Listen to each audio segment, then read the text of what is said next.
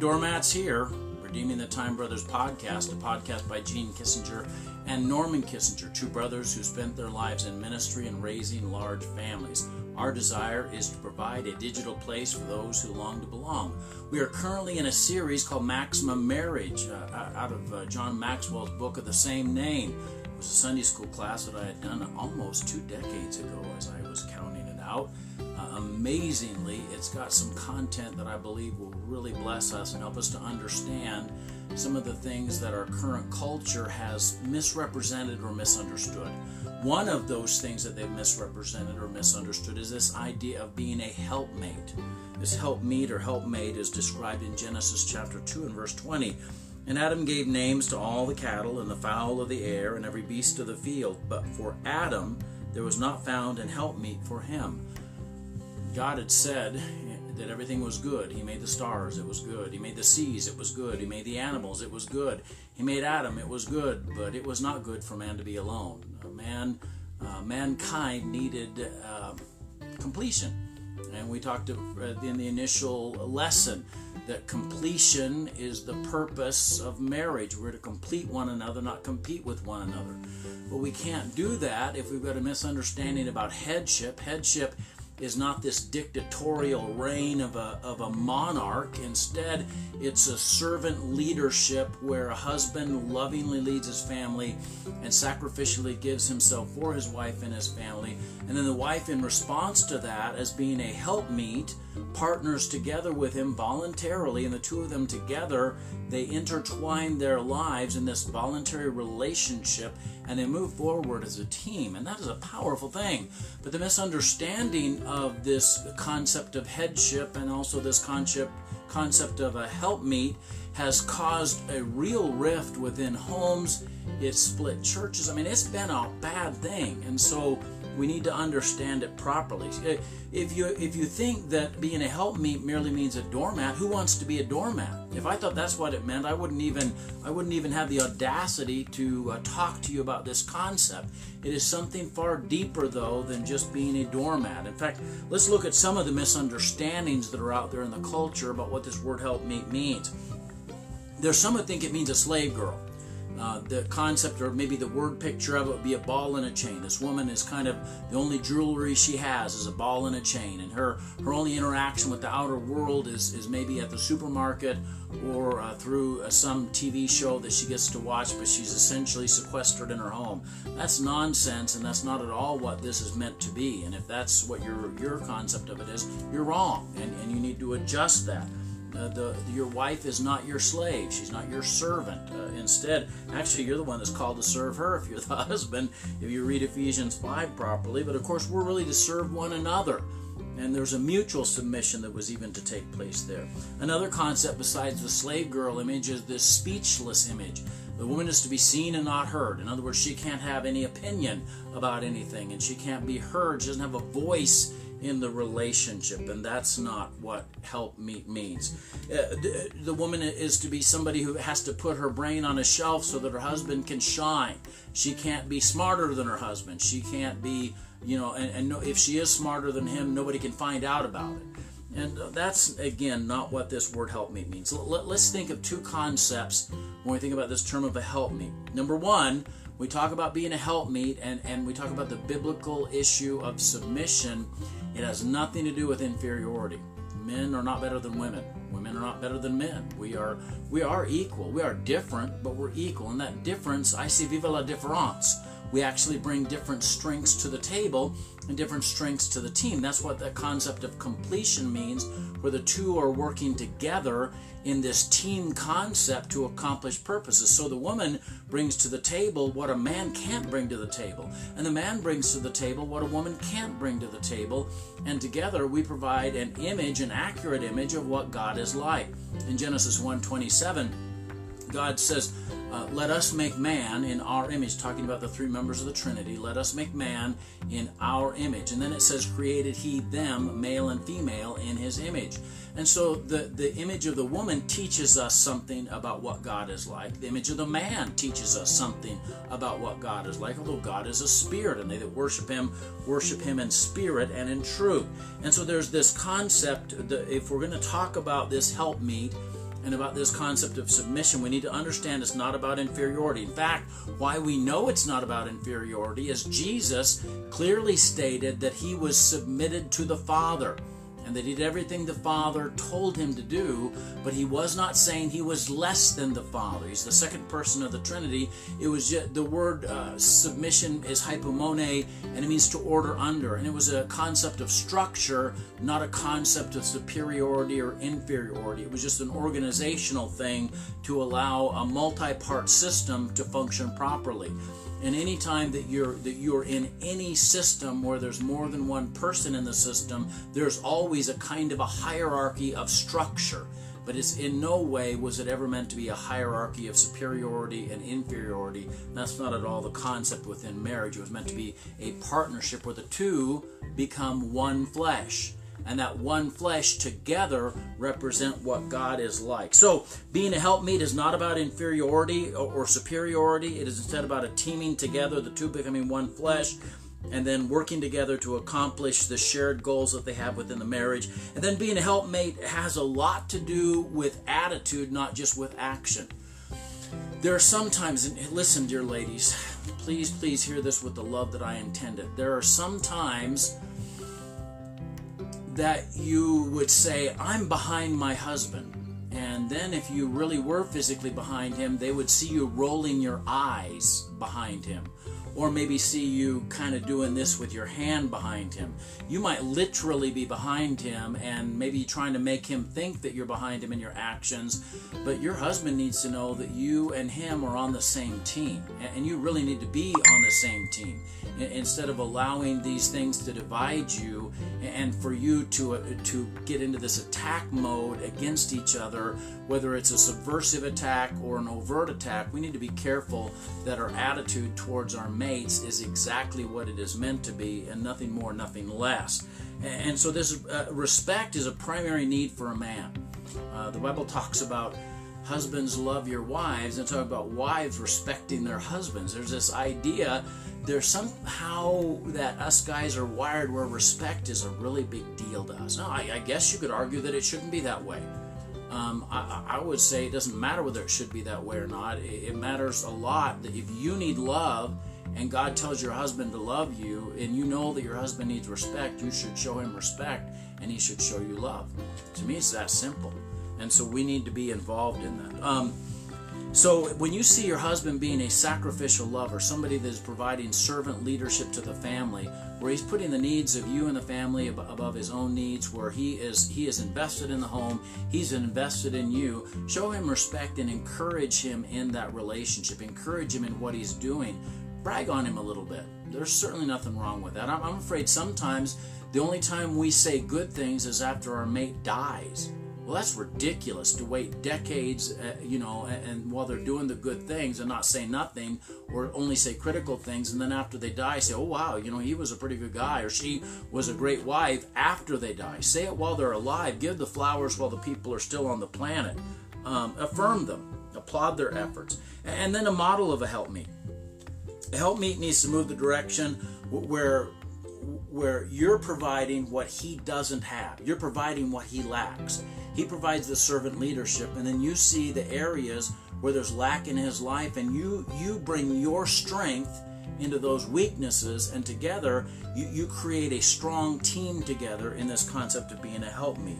Um, now, if, Maxwell says we need to resist the resistance syndrome, there is kind of a, I suppose, in all of us, there's a, there's something that wells up in us. Any, anytime we feel like somebody is trying to tell us to do something or even get us to do something, we, we, we resist it. So if there's a if there's a sign on the wall that says "Do not touch wet paint," what's the first thing you do? you reach over and you touch the wall to see if the paint's still wet. And, and, when somebody tells you not to do something, it seems like it makes you want to do it a whole lot more. I think it's true about this concept of submission is that uh, this voluntary submission that this helpmeet is to enter into. I, I, think sometimes, as soon as the woman uh, senses that the guy is heading a particular direction, if she's not careful, she'll kind of get into a resistance mode where the resistance is almost automatic just because it's kind of his idea or his leadership and he's trying to move the relationship a particular direction and then sort of something in you get your back up as a wife and you're like no that's not right no we're not going to do it that way and you sort of instantly try to head a different direction uh, resist the resistance uh, knee-jerk reaction and instead try to find a way to work together now uh, probably one of the uh, most horrible verses uh, the, for women in the in the Old Testament is Proverbs 27:15. It talks about a continual dripping on a very rainy day, and a contentious woman are very alike. And there's this idea, if we're not careful, this actually could apply, I suppose, to men as well, not just to women, because sometimes if we're not careful, we'll allow the drip of our negative uh, negative sentences our negative words, our negative concepts to hit at the other person.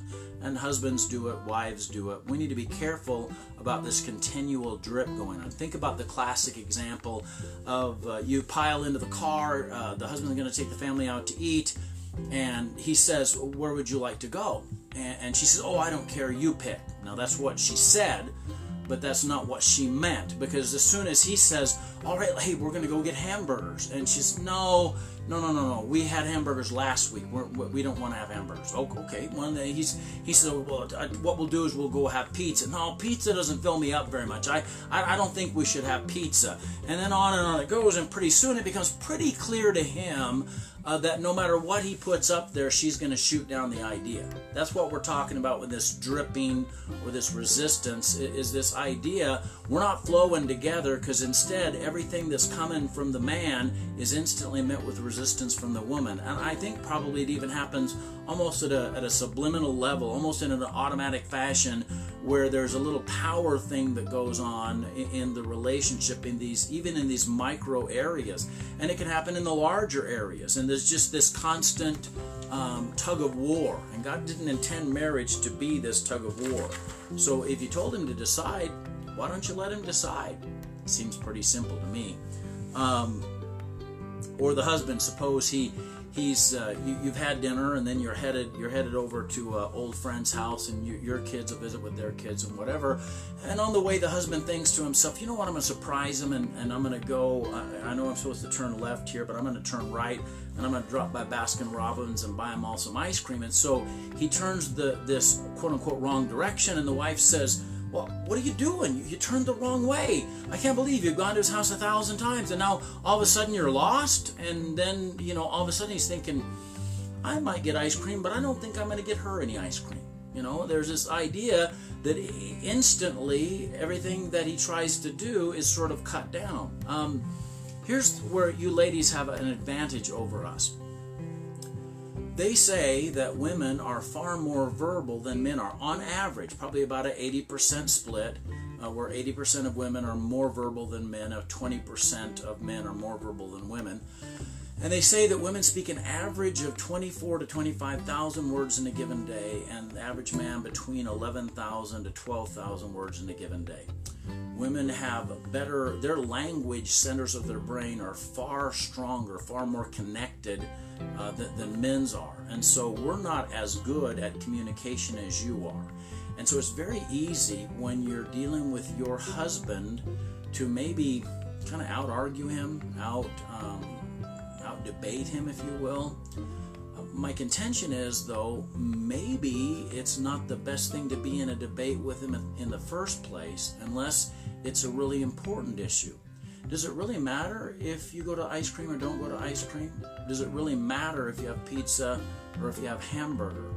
Or is it just about the power that's there? I don't know. I mean, it's something to think about. I I don't know the answers for your relationship because every relationship is unique, and, and and maybe maybe in your relationship, maybe it's the other way around. Maybe it's the husband that is more of the continual dripping that's there, and there's this negativity that's coming from him, and it's not from you. Maybe you really don't care whether you go to a particular restaurant or not to a particular restaurant. Maybe he's the guy that does, and maybe he's the one that's doing the power play. And we're going to talk about how to diminish that, that, that those negative habits in a later lesson. But for right now, let's focus on this concept of being a helpmeet and how we can be that helpmeet in, within the relationship as the wife. The Bible says the woman is the glory of man. In, in other words, he sets all other relationships pale in comparison between how a husband feels about his wife. Uh, I love my wife uh, more than anybody on the planet. I just have to tell you that. And, and I set her above everybody on the planet. If I got to choose between Sandy and anybody else out there, I'm choosing Sandy. It's real easy for me to do, okay? But think about this. If he does that for you, shouldn't you do that for him? Shouldn't you make sure that everybody knows that he's the number one in your life? Uh, have you ever listened how women talk about their husbands to other women?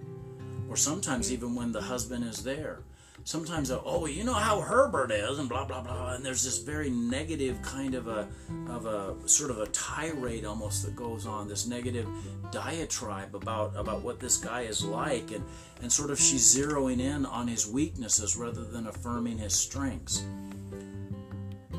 don't you suppose it would at least make the relationship a little bit less distant if you had a little bit less of that negativity that was in there? And, and where you were lifting up your mate instead of and you were giving him a, a good name to live up to instead of a negative name to live down? There's an old saying that uh, whatever name you can give a dog a good name or a bad name whatever name you give the dog he'll come to that name and so, you, if you give your husband a bad name, you're essentially giving him a bad reputation to live down to. If you give your husband a good name, you're giving him a good reputation to live up to. Maybe he'll live up to it, maybe not, but shouldn't you at least kind of talk him up a little bit, if you will, uh, and, and speak good of him or well of him?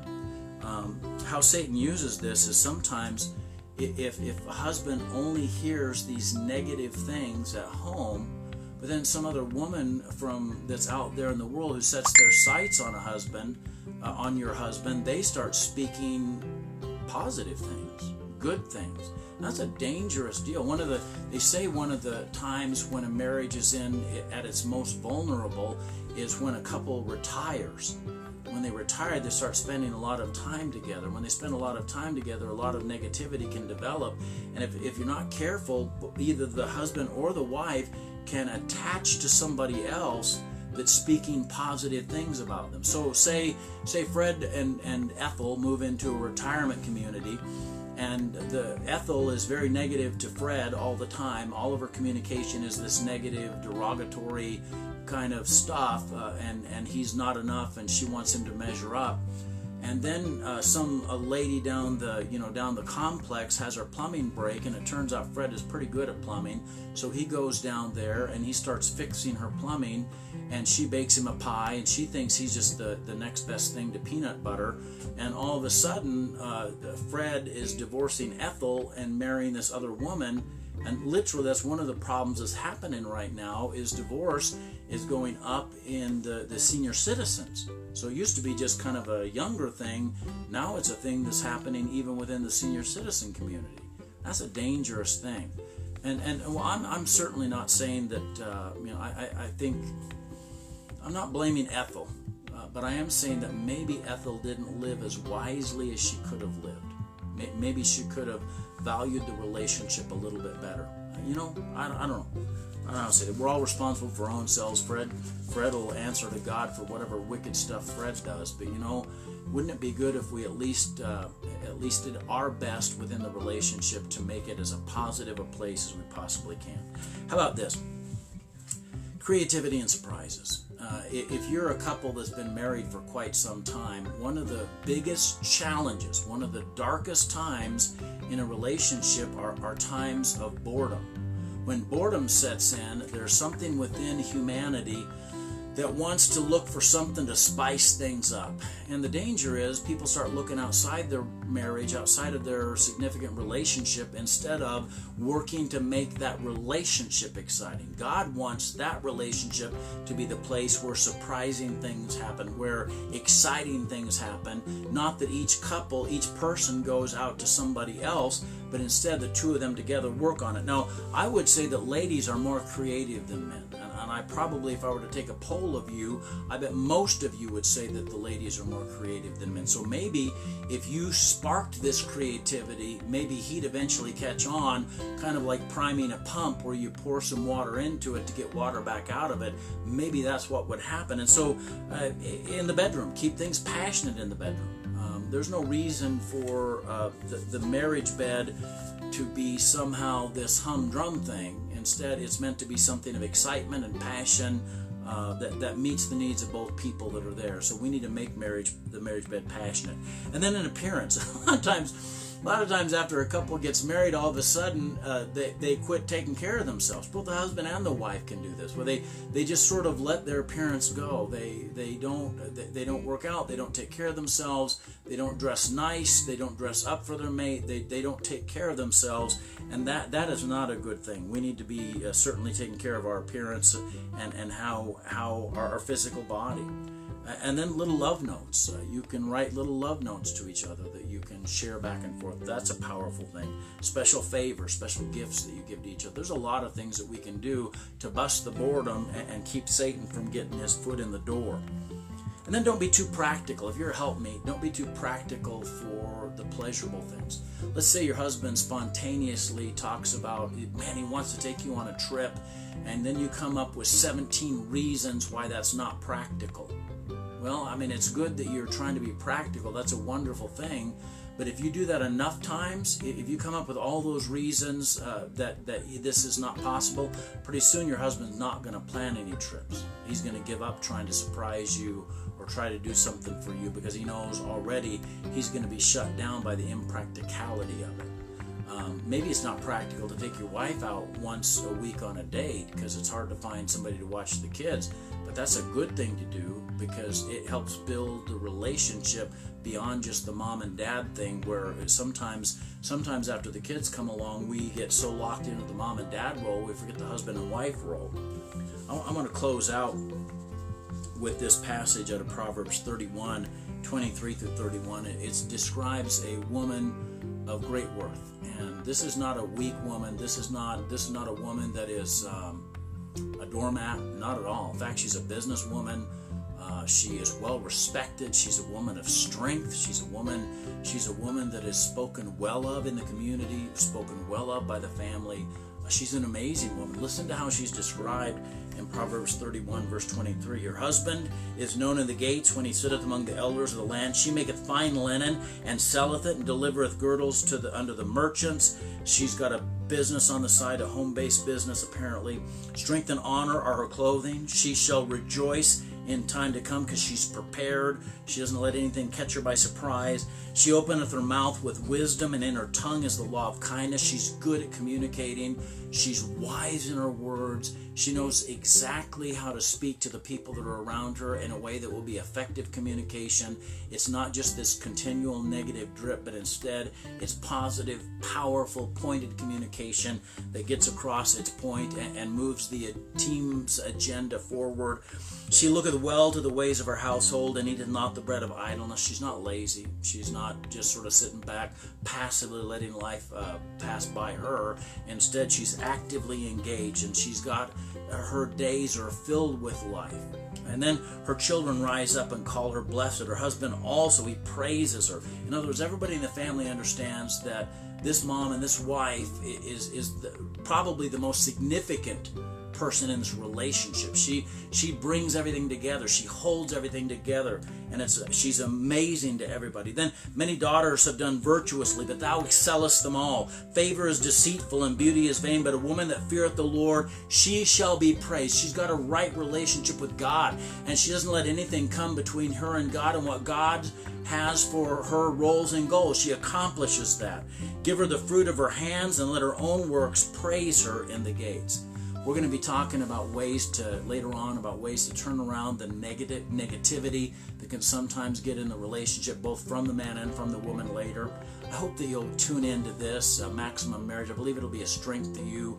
Can we just pray for our marriages right now that the husbands will be the servant leaders that they need to be, the wives will, will be the helpmeets that they need to be, and that we'll find a way to function as a as a practical, powerful, united team in heading towards what God's roles and goals are for us. Dear Lord God, I, I thank you for this day and I thank you for these dear ones that are under the sound of my voice. God, I know this teaching on headship and on, on being a helpmeet is a sensitive subject, God, because there have been people that have abused this. There have been people that, that have been abusive, God, and they have somehow tried to use the Bible to justify that. And God, your word never ever condones that nonsense. That is wicked and it is wrong.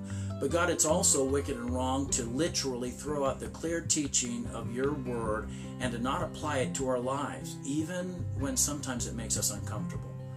And God, there are some times that you've called us to, to step into that place of discomfort so that we can change and become the men and women that we need to be, God. Lord, marriages are shattered. They're falling apart. They, they Lord, they're under direct satanic attack. And if, if, if we don't step up and, and, uh, and step back and allow you to build this house, we labor in vain. And God, we just ask you to help us. I pray that supernaturally you'd be with these.